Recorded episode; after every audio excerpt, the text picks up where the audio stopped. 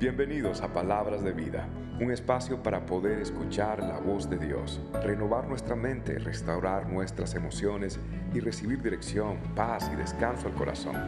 Espero que este mensaje te sea de mucha bendición. No sé si usted se ha dado cuenta, pero los mercaderes y las grandes compañías sí se han dado cuenta que el adagio popular que dice ah, las apariencias engañan. Muchas veces sí puede funcionar en el mundo de mercadeo. ¿Cómo? Bueno, no sé si usted se ha dado cuenta, pero yo sí me he dado cuenta de algo. Aquí en nuestra ciudad hay un supermercado que se llama Publix. Y antes los sándwiches de Publix eran así de este tamaño. Y ahora son 30% más pequeños, parece un, un, pan de perro caliente, de hot dog estirado, y, Dios mío, todo se ha reducido. Y, ellos han descubierto algo, que la gente es sensible, que la gente presta atención a cualquier cambio de precio. Pero la gente no presta tanto atención a los cambios de contenido. Sí, entonces los champús en realidad ahora le ponen una tapa más grande para que aparente ser más grande la botella o el bote, para que aparente ser más grande la bolsa o el, el cartón o donde venga contenido el producto. Entonces se han dado cuenta que ellos en vez de cambiar el precio mejor reducen los costos de la compañía reduciendo el contenido. ¿Cuántos de ustedes están viendo el mundial Ah, de fútbol que va a ganar, ah, no voy a decirlo. Uh, ¿Cuántos de ustedes están viendo el, el, mundial? Perfecto. Ahora, yo cuando veo una película o veo un mundial, a mí me gusta comer mis papitas favoritas, mis chips favoritos. Y mis chips favoritos son estos. Mire, estos son, son platanito chips. ¿ok? Esto a mí me encanta, que popcorn, que eh, lo que sea, a mí esto es lo que me gusta, ¿ok? Ah, no sé si tendré algo dominicano, pero me gusta el plátano power, ¿ok? Ah, la cuestión es de que, de que, de que, ahora, ¿usted, ¿usted cree que una familia podría comer de esto? ¿Usted cree que una familia podría comer de esto? Debería, pero mire, le cuento, mire, mire usted hasta dónde está lleno la bolsa, mire, vacía, vacía, vacía, vacía, vacía. Y mira el contenido. Mira el contenido. La parte de, la bolsa, quizás un 30% nada más de la bolsa está llena. ¿Sí o no? En otras palabras, ellos han decidido engañar a las personas con la envoltura. Y no solamente los mercaderes están engañando con la envoltura. También, el día de hoy, tenemos mucha gente religiosa que está engañándose con la envoltura. Tenemos muchas religiones que aparentan una cosa, pero, pero están engañando. ¿Por qué? Porque las apariencias engañan. El problema es que el Evangelio no es de apariencia. Es más, en segunda de Timoteo, la palabra del Señor dice en el versículo 5 del capítulo 3, que tendrán apariencia de qué?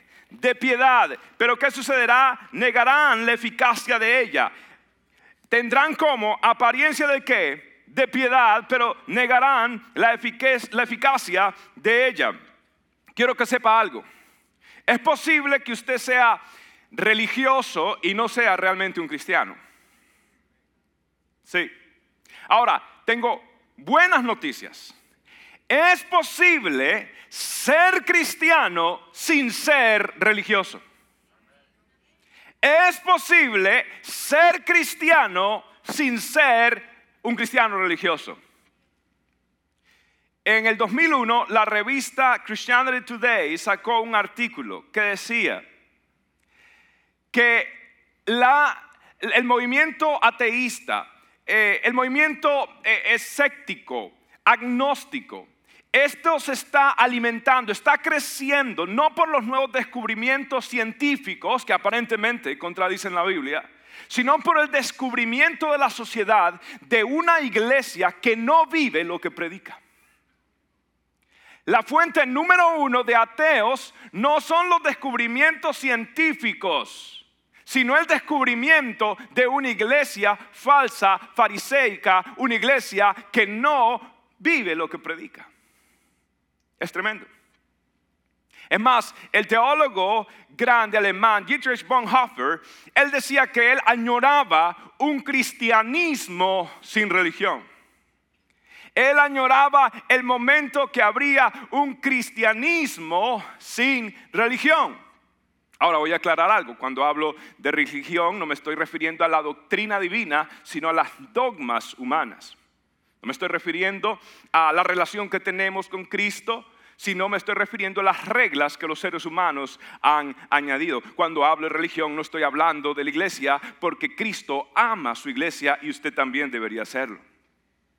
Me estoy refiriendo a las dogmas de los seres humanos, me estoy refiriendo a las reglas que los seres humanos eh, eh, implantan sobre las personas. ¿Sabe quién es el, el religioso, la persona religiosa número uno? ¿Sabe quién es la persona número uno en cuanto a religión? ¿Sabe quién es? Satanás. Satanás es la persona más religiosa que existe. Es más, la palabra religión viene del latín religio, que significa amarrar, que significa atar. Y Satanás ha utilizado uno de los instrumentos más grandes del enemigo, es utilizar la religión. ¿Sabe para qué? Para atar a los hombres, para atar a las personas, para atar a las sociedades. ¿Sabe quién es? La persona más antirreligiosa. ¿Cuál, ¿Cuál es la persona que, que es enemigo acérrimo de la religión? ¿Sabe quién es? Cristo Jesús. Cristo Jesús. Es más, los religiosos no se llevan muy bien con Cristo, que digamos, al punto que lo crucificaron. Sabe que Jesús era muy condescendiente ah, con las personas que cometían errores, era muy condescendiente con las personas que estaban luchando moralmente, era muy condescendiente con las personas que estaban en una jornada hacia conocerle a Él, pero las personas que Él no podía tolerar eran los falsos, eran los hipócritas, eran los religiosos, y para ellos Él reservó sus palabras más fuertes. Sí, porque Jesús era diferente. Usted ve, los religiosos tenían mucho protocolo, ellos, ellos se creían más de lo que eran, ellos se creían siempre los más espirituales que los demás, ellos se creían superiores a los demás. Y Jesús, pues no, Jesús trataba a todo el mundo con cariño, era muy amable, era muy cordial, él no tenía protocolos cuando lo saludaban, es más, los niños se sentaban arriba de sus piernas, él, era, él, era, él se llevaba tanto con los pecadores que lo juzgaron de ser amigo de los pecadores. Sí. Y siempre estaba de fiesta en fiesta. Sí. Es más, lo, juzgaban y una vez le dijeron, hey, tus discípulos no se lavan las manos, no siguen los protocolos de limpieza ceremonial. Otra vez le dijeron, ah, tus discípulos, ¿por qué no guardan cierto tipo de ayuno ritual que nosotros tenemos? Jesús le dijo, mire, mientras el novio esté aquí, estamos de fiesta, vendrá el tiempo que van a ayunar. En otras palabras, por ahora es fiesta. Jesús estaba de fiesta. Jesús estaba de fiesta en fiesta, de rumba en rumba, pero no como el mundo lo pone. No como el mundo lo pone, por supuesto. Es más, Jesús era una persona alegre, tenía un buen sentido del humor, lo vamos a ver más adelante. Jesús era, era accesible, Jesús era abrazable, Jesús era cariñoso, Jesús era cálido, Jesús hacía sentir a la gente siempre bien. Eh, eh, porque Él era alegre. Yo no sé qué van a hacer los religiosos cuando lleguen al cielo. Cuando lleguen allá y lo que vean, lo primero que vean es la orquesta sinfónica de los ángeles tocando trompetas, tocando eh, eh, tambores. Imagínese usted ángeles con sabor caribeño ahí tocando para Cristo, aleluya. Van hasta jugar, hasta celebrar mejor que los goles de las selecciones latinas. ¿Cómo es? Bueno, parezco europeo ahorita. La cuestión es de que, la cuestión es de que, de que eh, va a haber una fiesta en el cielo. Es más, la Biblia dice que en la eternidad estamos celebrando una boda, la boda del Cordero, las fiestas del Cordero. Y van a haber luces sobrenaturales, van a haber colores, van a haber ah, joyas, esmeraldas, piedras preciosas, ángeles tocando, trompetas por acá, tambores por allá. Aleluya, celebrando, danzando, alabando, bendiciendo el nombre de Cristo. Ser cristiano no es ser aburrido, señores. No, y a Jesús decía, este es amigo de los pecadores. Claro, él no se convertía a ellos, sino que ellos se convertían a él. Pero él se llevaba con las personas. Imagínense, usted le, hago una pregunta. ¿Cuándo ustedes están viendo el mundial? Nuevamente, ¿cuándo están viendo el mundial? ¿Ah? ¿Quién cree usted que va a ganar el mundial? Dígamelo a la cuenta de tres, el país que va a ganar el mundial. Uno, dos, tres. ¿Honduras? ¿Cómo? ¿Cuba? Ok, ¿quién va a ganar el mundial? Dígamelo cuenta tres. Uno, dos, tres.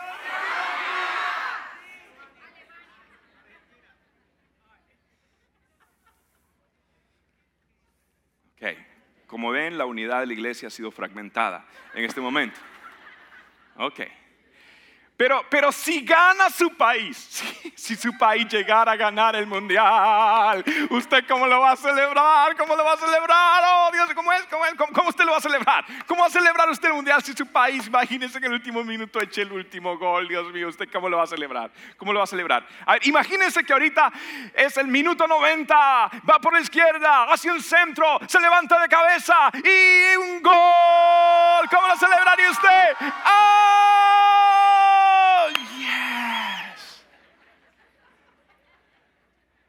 Pues en el cielo se celebra no un mundial perecedero, se celebra la victoria eterna por los siglos de los siglos. Aleluya.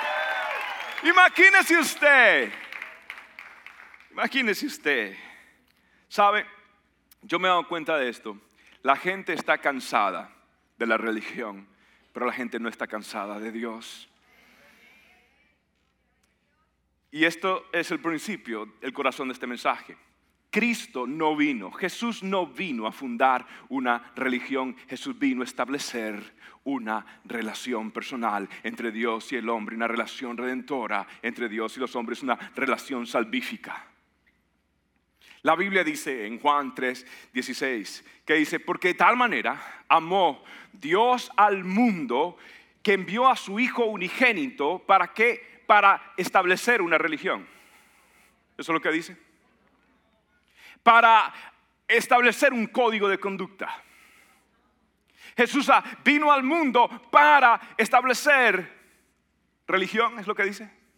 ¿Qué es lo que dice? Para que todo aquel que en Él cree no se pierda, más tenga que vida eterna, porque no envió Dios a su Hijo al mundo para condenar al mundo, sino para que el mundo sea salvo por Él. Wow. La religión establece, está basada en el mérito. El Evangelio está basado en la misericordia de Dios.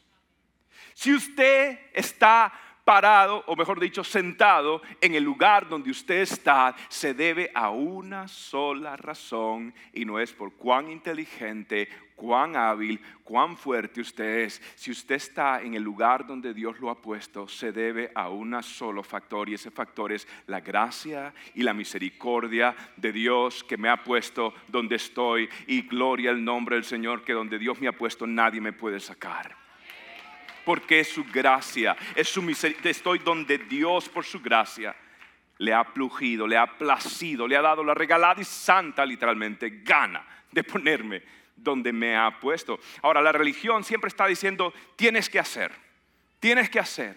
El Evangelio dice, ya Cristo lo hizo. La religión siempre se enfoca en, que el hombre puede ganarse el acceso a Dios. No, la religión es el esfuerzo del hombre para llegar a Dios, pero el Evangelio es el esfuerzo de Dios por alcanzar al hombre. La religión dice, si usted sigue este código de moralidad, usted va a ser acepto con Dios. Y Dios dice, yo te acepto a pesar de tu inmoralidad. El Evangelio se basa no en lo que usted pueda hacer, sino en lo que Cristo ya hizo. Ahora, en los tiempos de antes, Dios dio una ley.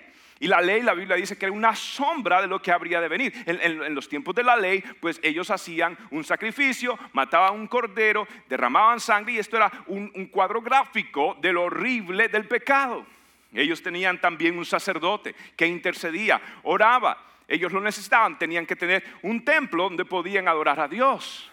Mas cuando Cristo vino, Él es el Cordero que quita el pecado del mundo. Él es el sacerdote que intercede por usted y por mí noche y día. Qué bueno es saber que un hombre o una mujer o un ministerio de oración están orando por uno. Eso es muy bueno. Yo lo anhelo, lo pido. Pero déjeme decirle, menos mal que yo tengo a uno, que si, si, hay alguien que se olvida de orar por mí, hay uno que no se olvida de orar por mí, intercede día y noche delante del Padre. Quiero que que no ha habido ningún momento en tu vida donde Cristo no esté intercediendo y orando a tu favor. Tú no estás solo, tú no estás desamparado, tú no estás desahuciado. El Hijo de Dios está intercediendo delante del Padre día y noche a tu favor. Por eso puedes confiar. Por eso puedes tener fe y seguridad. Pero todo eso era, era sombra de lo que habría de venir. Mire, mi esposa y yo pues tuvimos un hermoso noviazgo. El noviazgo de mi esposa y yo fue, fue muy lindo. Ah, íbamos, no sé, íbamos al zoológico, dizque a ver leones y leonas. Yo, yo era para ver mi leoncita. Ah, íbamos allá, yo me acuerdo que nos agarramos del dedito chiquito. Uy, Dios mío, cuánta, cuánto, cuánto poder eléctrico, 200 voltios de poder se transfiere. Es el dedo chiquito, tiene mucho, mucha resistencia eléctrica porque yo sentía un poder que salía de ese dedito chiquito. Eh, Dios mío, íbamos al cine, disque a ver películas, pero yo, ¿para qué? Si yo tenía una escena preciosa frente a mí. Ah, y disfrutamos. Yo me subía a los árboles, a cada rato en el downtown de Miami, gritaba a los cuatro vientos, Mailing, te amo. Y ella se sonrojaba.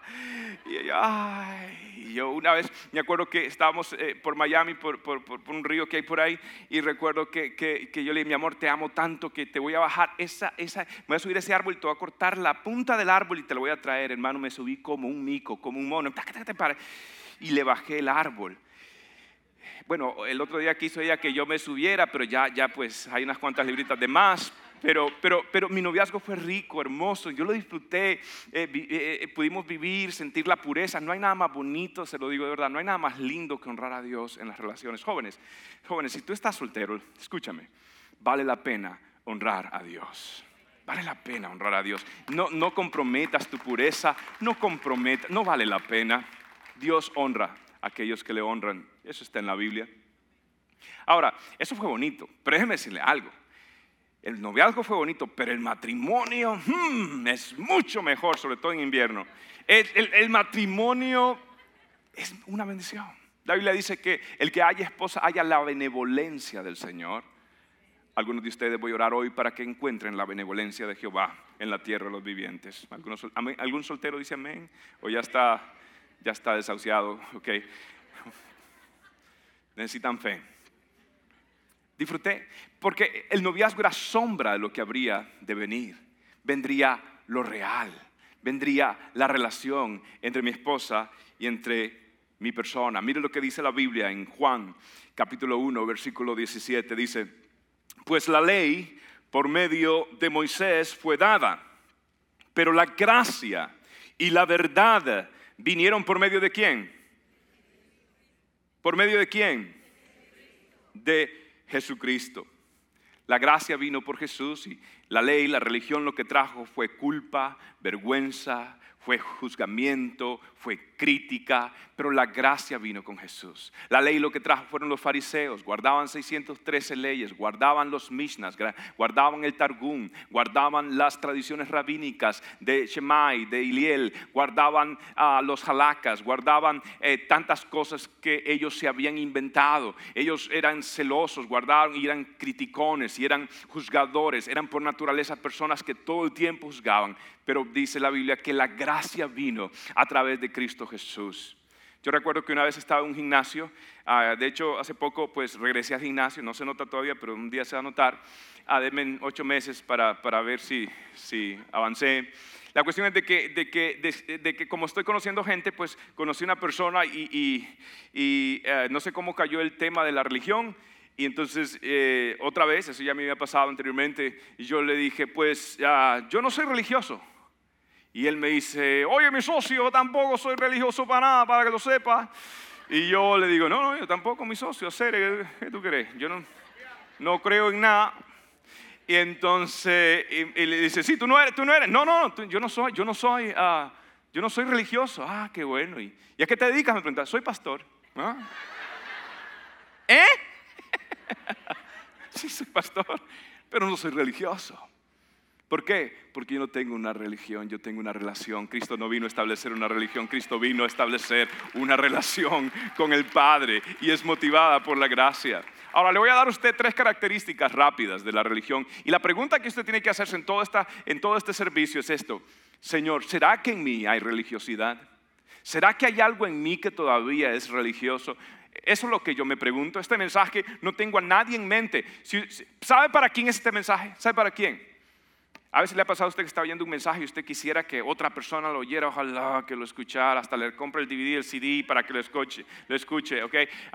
No, este mensaje no es para, para nadie, este mensaje es para usted. Usted examínese delante de Dios. Y es fuerte, porque Jesús habló fuerte. Jesús no toleraba mucho a los intolerantes. Jesús no tenía tolerancia con los intolerantes. Y Jesús habla de las siguientes maneras. Pero la primera característica de la religión, y esto es clave, que la religión se enfoca en lo externo y el Evangelio se enfoca en lo interno. La religión se enfoca en lo externo, pero el Evangelio de Jesucristo se enfoca en lo interno. Mire usted lo que la palabra del Señor dice en Mateo capítulo 23, versículo 27. Dice, duro nuevamente, dice, ¿qué aflicción les espera? Maestros de la ley religiosa y fariseos, hipócritas, pues son como tumbas blanqueadas Hermosas por dónde? Pero llenas de huesos, de muertos y de toda clase de qué? De impurezas. Wow. Eso está fuerte.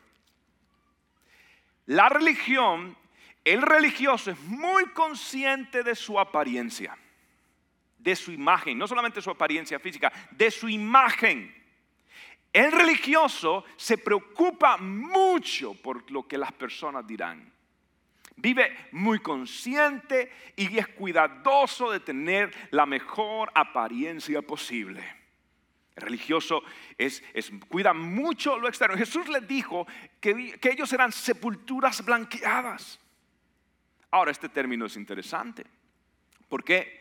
Porque en aquellos tiempos, pues, tocar algo muerto era considerado algo inmundo. Entonces tú te contaminabas y tocabas un muerto. Entonces lo que hacían ellos era que pintaban las tumbas de blanco para que ni accidentalmente llegasen a tropezarse con esto. Entonces Jesús le está diciendo, ustedes son como esto, como sepulturas blanqueadas. Eh, se ven bonitas, hermosas, parecen mausoleos, pero por dentro están putrefactos, por dentro están sin vida, como la Biblia dijo en otra hora el profeta, este pueblo de labios me honra, pero su corazón está lejos de mí.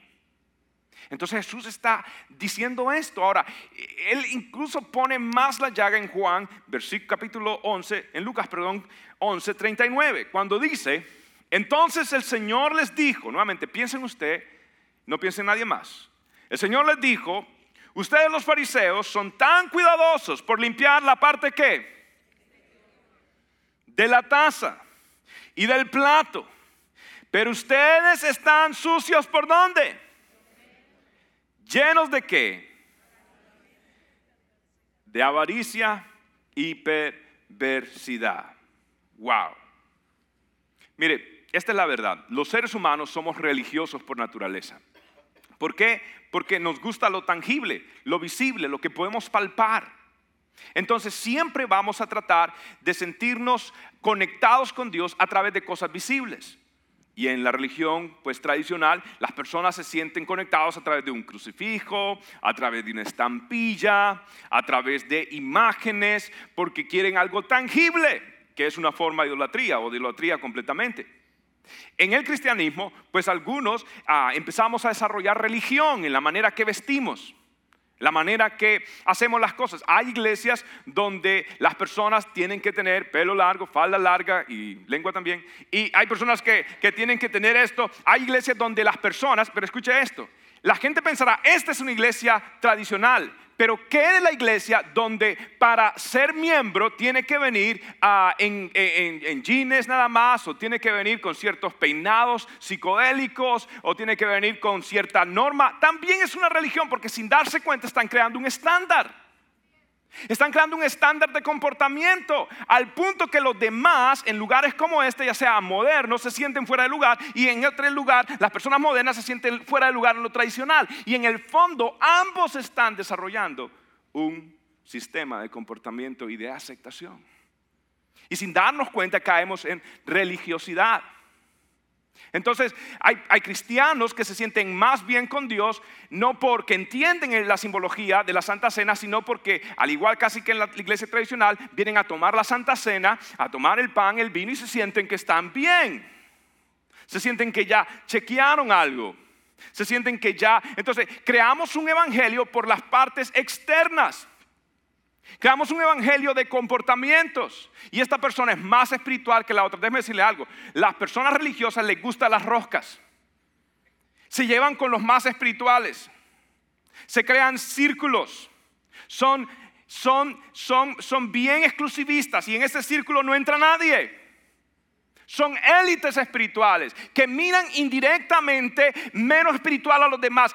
Usted quizás no se ha dado cuenta que hay gente que los observa a ustedes y en el fondo se sienten excluidos de ustedes y se sienten que ustedes en cierto lugar, en cierta forma, de una manera muy sutil, quizás se creen superiores a los demás. Y el silencio otorga. En serio.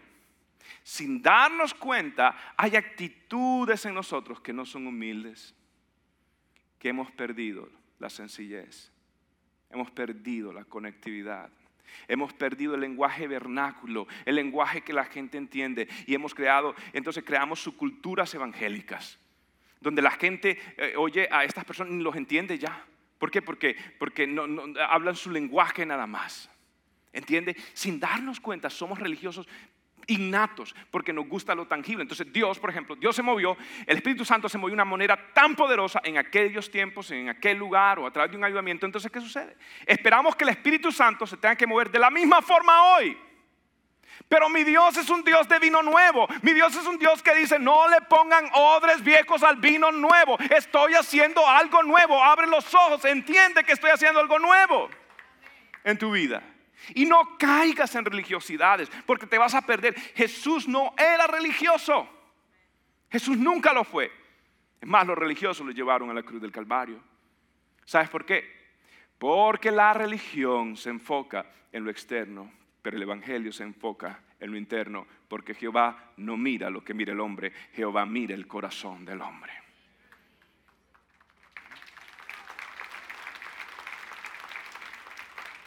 Esto es tremendo. La segunda característica es esta, y la más dura, que, que la religión es motivada por el orgullo y el Evangelio es motivada por el amor. La religión tiene una motivación y en el fondo es orgullo. Y el Evangelio tiene que tener una motivación y es motivado por amor. Miren lo que dice la Biblia en Lucas 11, versículo 43. Nuevamente, que va de duro. ¿Qué aflicción les espera? Fariseos. Pues les encanta ocupar los asientos de honor en las sinagogas y recibir saludos respetuosos cuando caminan por las plazas. Wow. Wow. Esto es tremendo. Esto es tremendo. O sea, lo que motiva a las personas es el orgullo. La posición para ellos es muy importante, no el servicio, no pagar el precio, no sudar la gota gorda por Cristo, no, lo que importa es la posición, el reconocimiento. Y lo que quieren es que los saluden con respeto. Lo que quieren es que los reconozcan, lo que quieren es el protagonismo.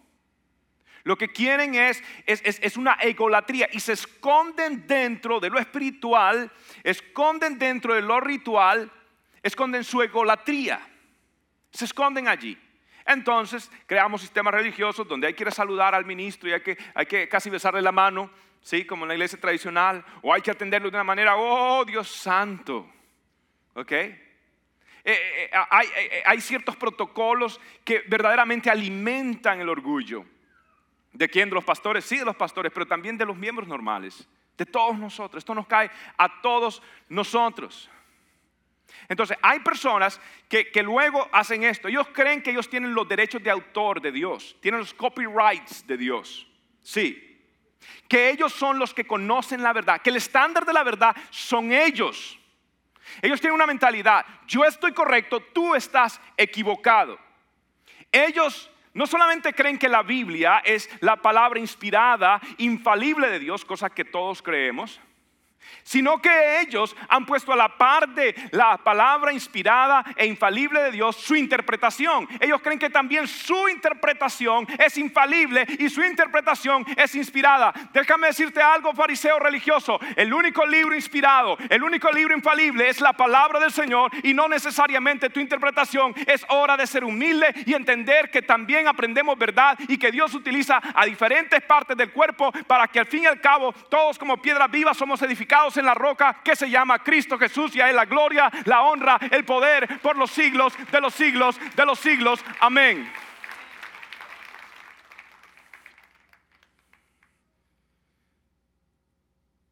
Entonces, una característica de la persona religiosa, de la persona farisea es esta, que mientras más religiosos son más criticones. Mientras más religión, más crítica, ya sea que salga de su boca o la guarden en su corazón. Pero Dios ve el corazón. Y somos sepulturas a veces blanqueadas, que lucimos bien por fuera, pero por dentro estamos putrefactos. Me incluyo a mí. ¿Sí? Entonces ellos creen, entonces una de las características de ellos es que ellos siempre están criticando. Ellos siempre están midiéndose, ellos siempre, porque ellos son, recuerda, el estándar de la, son los policías morales de Dios. No, no, olvídense que los ángeles, no, no, ellos son los defensores. Ellos son los que tienen el estándar, el teléfono rojo de Dios. Consulten conmigo para ver si esto es correcto o no. Se autodenominan defensores. Se auto imponen ellos mismos un título que no les pertenece.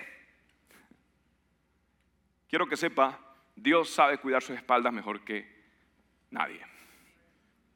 Okay. su gloria, nadie toca su gloria. Pero sin darnos cuenta, ¿sabe qué dice la Biblia? Que el siervo de Dios, y mire, esta palabra es dura, pero es tremenda. Y escúchenme, escúchenme, escúchenme. Mire lo que dice Dios de los siervos de Dios de los hijos de Dios, de todo cristiano, sobre todo aquellos que están en ministerio. Esta debe ser la característica de los siervos del Señor. Léalo conmigo en Timoteo, 2 Timoteo 2:24.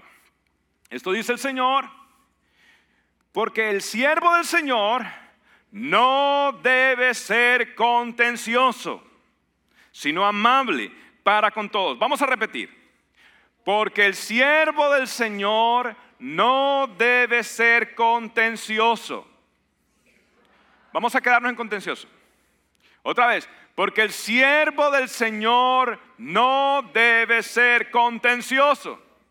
Nuevamente, porque el siervo del Señor no debe ser contencioso. A ver, mujeres. Porque la sierva del Señor... A ver otra vez, mujeres, pero más alto. Porque la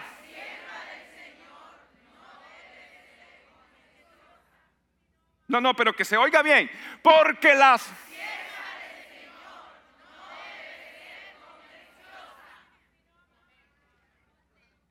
A ver, hombres, digan la segunda parte, sino amables para con todos.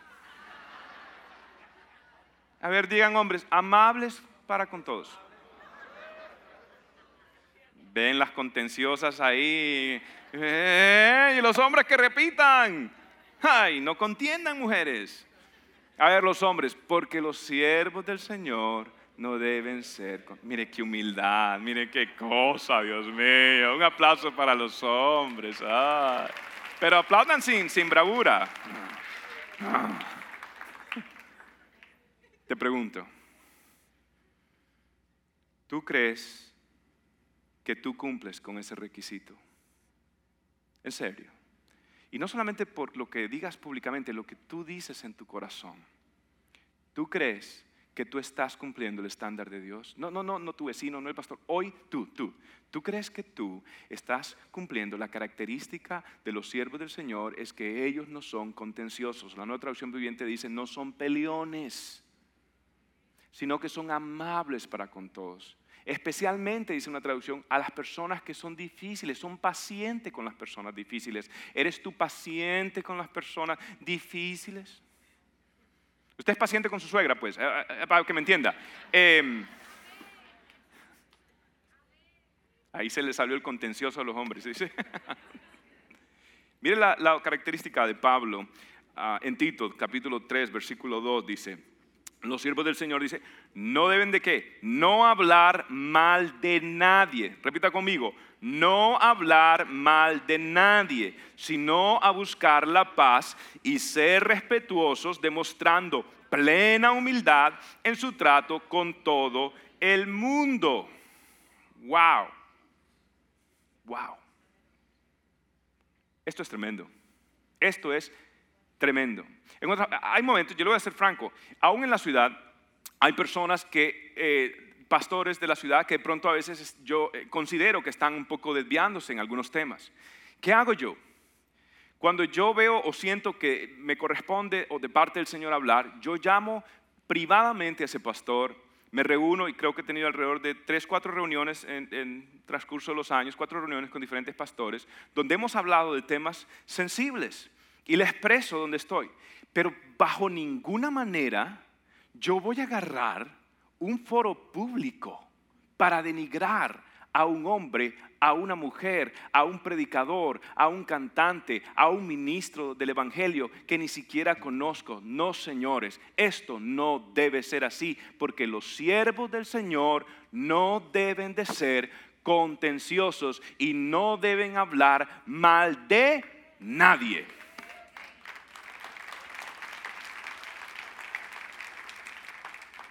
Y por si no está claro, se lo voy a aclarar más.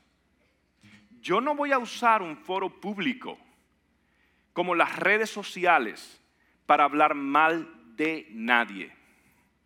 Yo no voy a usar un foro, aún el púlpito, para, yo voy a exponer la palabra del Señor, pero yo no voy a hablar mal de nadie. Mi llamado no es hablar mal, mi llamado es proclamar las buenas nuevas del Evangelio de Jesucristo. Y cuando hay diferencias, se hablan, porque tenemos que ser maduros y tenemos que cuidar la doctrina del Señor. Tenemos que hacerlo. Los siervos del Señor no deben ser contenciosos, sino amables para con todos. Los siervos y las siervas del Señor no deben hablar mal de nadie. Proclame la palabra del Señor, pero no denigre personalmente. Le hago una pregunta. ¿Usted cree que el mundo va a creer en un evangelio de peleones?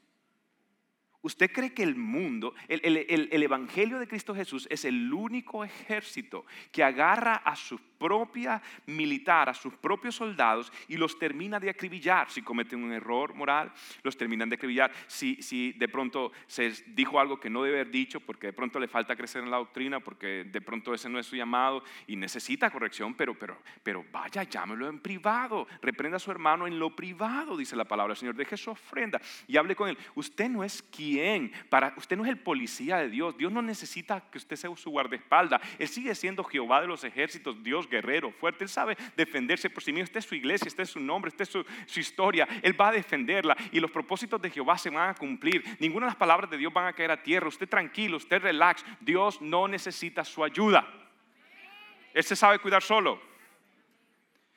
Su lugar es no dar un mal testimonio a un mundo que observa una iglesia fragmentada, una iglesia dividida, una iglesia que hablan mal el uno del otro. Ese no es el Evangelio. ¿Sabe qué dijo Pablo? ¿Sabe qué dijo Pablo?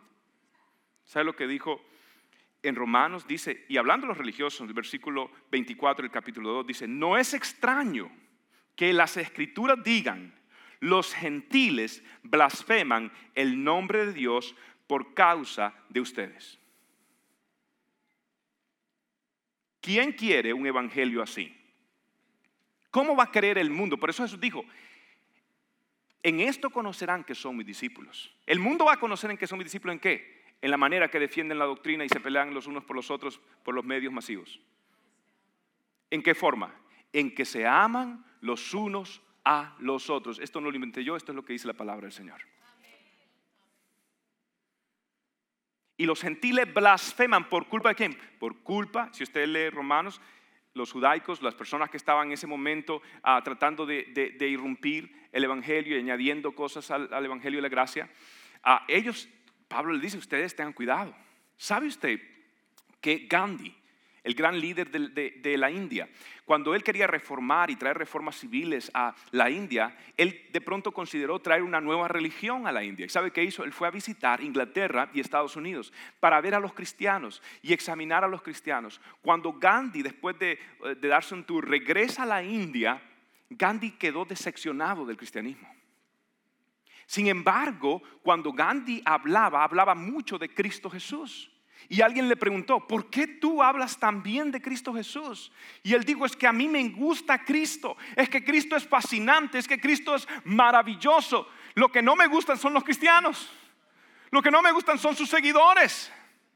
Y hoy la India es 1.2 billones de personas que están en la oscuridad del hinduismo, 1.2 billones de personas que no conocen del Evangelio de Cristo Jesús por el mal testimonio de las iglesias cristianas. Y eso es hora de cambiar y le doy gloria a Dios que sí existen iglesias maduras y sí existen iglesias donde están enfocadas a darle la gloria a Jesucristo, levantar el nombre de Jesús en alto, darle el Evangelio de Cristo a los pobres, los menesterosos, visitar las viudas, estar visitando y haciendo la obra de Cristo Jesús y dándole la gloria gloria a Él en todo y edificando el pueblo en la doctrina. Si se puede ser una iglesia de doctrina sana y una iglesia de compasión. Si se puede ser una iglesia de verdad y una iglesia de gracia. Cristo Jesús, el unigénito de Dios lleno de gracia y de verdad también. Si se puede. Y le doy gracias al Señor que en esta iglesia se está levantando una nueva generación de iglesias. No solo en esta iglesia, estado en Latinoamérica y alrededor de toda Latinoamérica. Mire usted la religión que se jacta de profundidad, pero carece de compasión. Jesús dijo en Mateo 23, versículo 23, 24. ¿Qué aflicción les espera, maestros de la ley, religiosos y fariseos, hipócritas? Pues se cuidan de dar el diezmo sobre el más mínimo ingreso de sus jardines de hierbas, pero pasan por alto los aspectos más importantes de la ley. ¿Cuáles son los aspectos más importantes de la ley? La justicia, la misericordia y la fe. Es cierto que deben diezmar, Jesús está apoyando, el diezmo es algo neotestamentario, es cierto que deben diezmar, pero sin descuidar las cosas que son más importantes. ¿Y cuáles son las cosas más importantes? La justicia, la misericordia y la fe.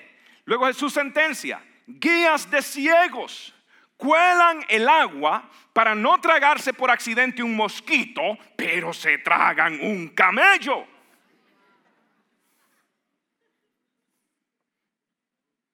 Wow. Huelan el mosquito. Y cada palabra, y, tiene que ser palabra por palabra. Dicho de paso, Jesús nunca enseñó así.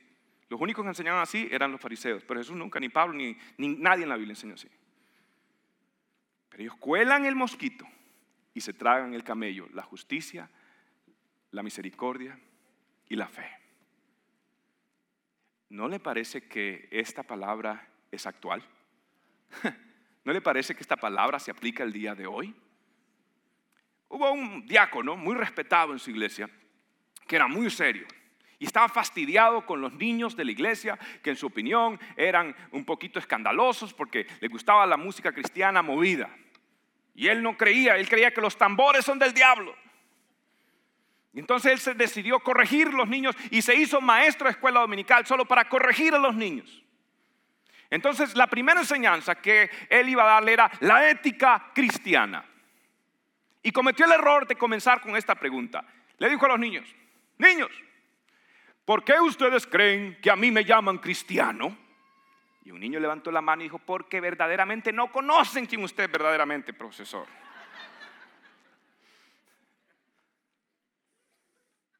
Es hora de vivir un evangelio genuino y real no enfocado en lo externo, sino enfocado en lo interno. Y cuando cambia lo de adentro, cambia también lo de afuera. Amén. No enfocado en el orgullo, sino enfocado en el amor. Y por último, ¿sabe por qué? Porque la religión esclaviza, pero el Evangelio liberta. Y se lo voy a decir de esta manera contándole esta historia de Bethesda y con esto terminamos. Juan 5, versículo 1. Reza de esta forma. Después Jesús regresó a Jerusalén para la celebración de uno de los días sagrados de los judíos.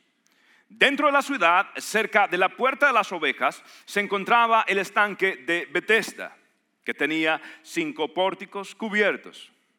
Una multitud de enfermos, ciegos, cojos, paralíticos estaban tendidos en los pórticos. Uno de ellos era un hombre que hacía 38 años que estaba enfermo. Cuando Jesús lo vio y supo que hacía tanto que padecía la enfermedad, le preguntó, ¿te gustaría recuperar la salud? Es que no puedo, Señor, contestó el enfermo. Porque no tengo a nadie que me meta en el estanque cuando se agita el agua. Siempre alguien llega antes que yo. Jesús le dijo, ponte de pie, toma tu camilla y anda. Al instante el hombre quedó sano, enrolló la camilla y comenzó a caminar, pero ese milagro sucedió el día de descanso. Así que los líderes judíos protestaron.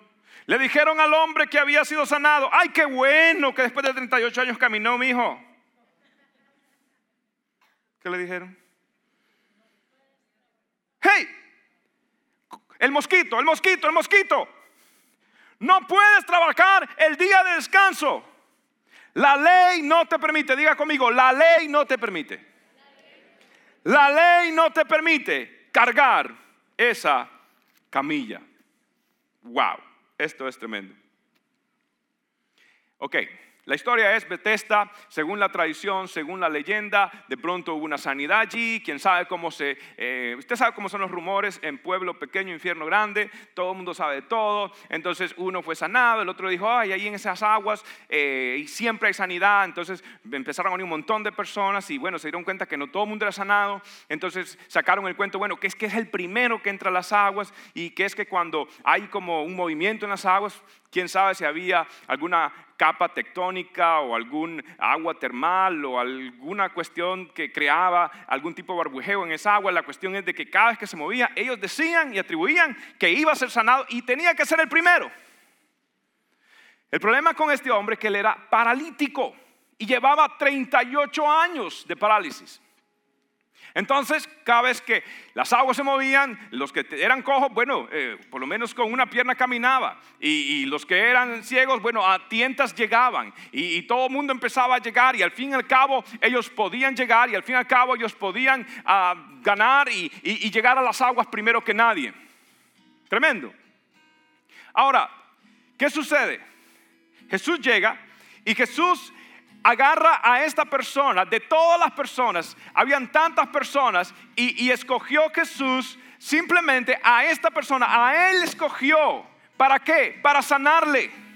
De todas las personas, normalmente las personas iban a donde Jesús a ser sanados, normalmente las personas iban donde Cristo y le, y le, pedían que lo sanara, Jesús lo hacía. Pero en este caso, Jesús fue el que fue allá, de todos.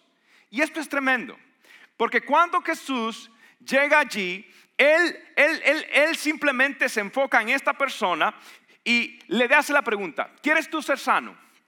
Y él dijo, claro, por supuesto.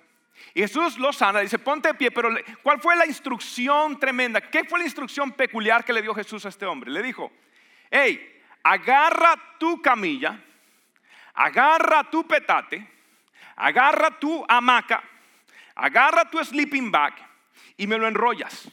Y vas y te presentas y ya, eres sano. ¡Wow! Tremendo. ¿Por qué? Porque Jesús estaba usando a este hombre como una ilustración de su mensaje. Jesús estaba echándole un anzuelo a los fariseos. Jesús sabía cómo iban a reaccionar ellos. Y en vez de decirle al hombre, wow, felicidades, 38 años, es sano, no, ¿qué se fijaron? En el mosquito. En un momentito. El día sábado no se puede trabajar. El día sábado no, la ley dice que no deben de cargar sus camillas. En eso se enfocaron ellos. Se enfocaron en la ley. ¿Qué importa la justicia? ¿Qué importa la misericordia? ¿Y qué importa la fe de este acto de sanidad? Lo importante es que no trabajen el día sábado. Ahora es interesante que Bethesda significa la casa de la misericordia. Pero allí no había misericordia. Y las iglesias deberían ser una casa de qué? De misericordia. El cristianismo debería ser una casa de qué? De misericordia. Pero allí no había misericordia. Y Jesús sabía, entonces Jesús utilizó esto para hablarles del verdadero evangelio de Cristo Jesús. ¿Y cuál es el verdadero evangelio? En el versículo 24, si no me equivoco, en el versículo 24, Jesús les dijo, les dice estas palabras, les digo la verdad. Todos los que me escuchan, después de hacer la sanidad y confrontar a los religiosos, les digo la verdad, todos los que me escuchan mi mensaje y creen en Dios, quien me envió, tiene vida eterna nunca serán condenados por sus pecados, pues ya han pasado de la muerte a la vida. En otras palabras, olvídense de las reglas, olvídense de la religión. Las personas no son salvas por la religión, las personas son salvas por una relación personal con Cristo Jesús. Yo vengo a, vengo a romper esos protocolos religiosos y Jesús está diciendo, aquí no hay misericordia, pero qué bueno que Él es el rey de la misericordia y tú y yo estábamos paralíticos, tú y yo estábamos eh, lisiados por el pecado, tú y yo no nos podíamos valer, tú y yo éramos simplemente abusados, éramos simplemente golpeados, éramos simplemente usados, tirados a un lado mientras los demás avanzaban hacia lo que querían. Tú y yo estamos paralíticos por el pecado, pero qué bueno que un día llegó el Rey de misericordia y nos sanó y nos limpió y nos perdonó. No podíamos hacer nada por nosotros mismos. Por eso el Evangelio no es basado en los méritos, el Evangelio es basado en la misericordia de Dios. Y si usted y hoy estamos aquí parados, se debe a una sola razón, sola gracia, solo la gracia de Dios por la gracia de Dios soy lo que soy. Y el mensaje de hoy es este, Jesús es mayor que la religión. Diga conmigo, Jesús es mayor que la religión. Diga conmigo, Jesús es mayor que la religión. Jesús es mayor que todo. Que todo. Que todo. Por eso me gusta el mensaje de este predicador Lockridge, cuando él agarró este mensaje y cuando él puso este mensaje hablando de la superioridad de Cristo y él dijo las siguientes palabras hablando de Cristo Jesús. Preste atención a sus pantallas y ve usted lo que es Cristo Jesús de Nazaret en nuestra vida. Vea usted estas palabras. The Bible says, my king is the king of the. He's a king of Israel. He's a king of righteousness. He's a king of the ages. He's a king of heaven. He's a king of glory. He's a king of kings. And he's the Lord of lords. That's my king. I wonder, do you know him?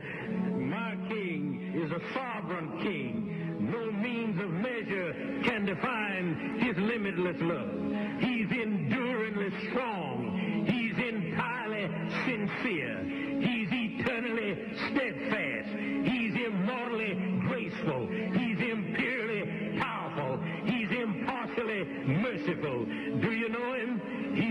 Greatest phenomenon that has ever crossed the horizon of this world. He's God's Son. He's a sinner's Savior.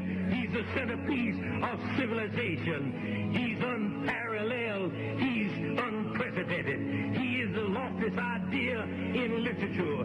He's the highest personality in philosophy. He's the fundamental doctrine of true theology. He's the only one qualified all-sufficient Savior. I wonder if you know him today.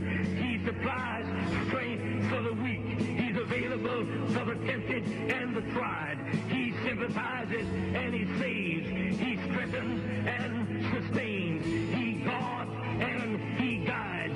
He heals the sick. He cleanses the lepers. He forgives sinners. He discharges debtors. He delivers the captive. He defends the feeble oppresses the young. He serves the unfortunate. He regards the aged. He rewards the diligent. And he purifies the meek. I wonder if you know him. He's a key to knowledge. He's a wellspring of wisdom. He's a doorway of deliverance. He's a pathway of peace. He's a roadway of righteousness. He's a high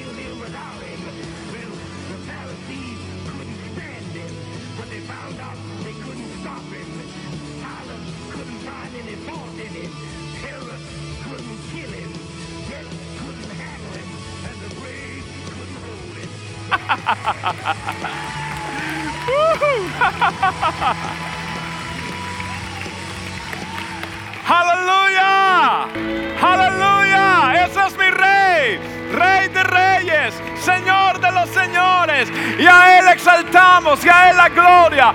Iglesia no se trata de un hombre, no se trata de una religión, se trata de Cristo Jesús, Señor nuestro, que descendió del cielo. El Hijo de Dios descendió al cielo para que los hijos de los hombres puedan ser hijos de Dios. Aleluya, a su nombre la gloria, a su nombre el poder, a Él la gloria. Señor, levanta una iglesia no religiosa, levanta una iglesia enamorada de ti, levanta una iglesia con una relación personal e intimidad contigo, Señor.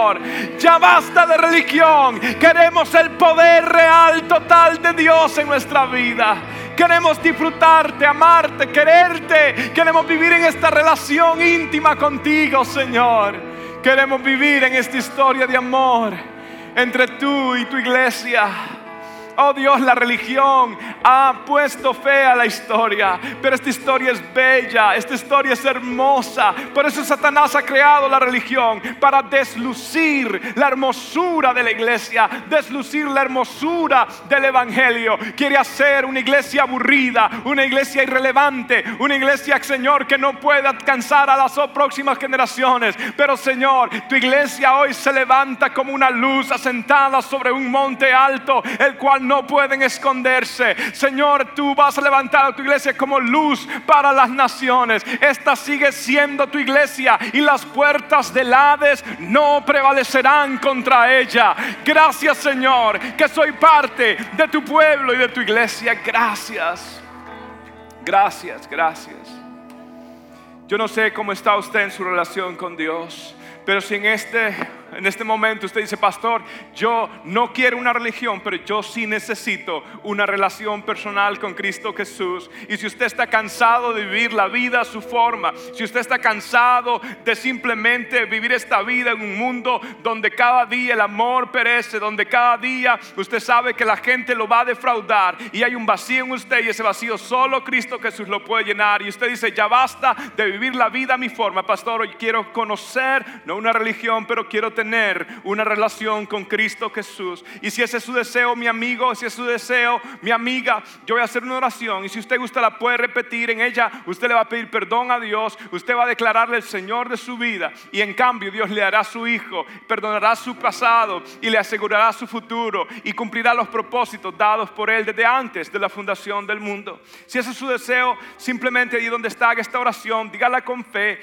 dígala creyendo. Diga, Señor Jesús voz audible, Señor Jesús, yo te necesito. Quiero conocerte a ti personalmente. Quiero una experiencia personal, no una experiencia religiosa. Quiero tener una relación contigo, no una religión. Señor Jesús, yo sé que he fallado, yo sé que he pecado y hoy me arrepiento de mis pecados me arrepiento de mis errores y hoy vuelvo a ti. Quiero conocerte. Hazme tu hijo, Señor. Perdona mi pasado. Hoy declaro a Jesús el dueño de mi vida, el Señor de mi vida. Hoy, desde este día en adelante, viviré para Él. Señor, gracias por perdonarme, por amarme, por aceptarme tal como soy. Gracias por hacerme tu hijo hoy y darme tu paz, tu dulce paz y esta hermosa relación contigo. En el nombre del Padre, del Hijo y del Espíritu Santo. Amén y amén. Gracias por tu sintonía el día de hoy. Espero que puedas atesorar la palabra de Cristo en tu corazón para que puedas acercarte cada día más a Dios. Si este mensaje te es de bendición, compártelo con amigos y seres queridos. Bendiciones.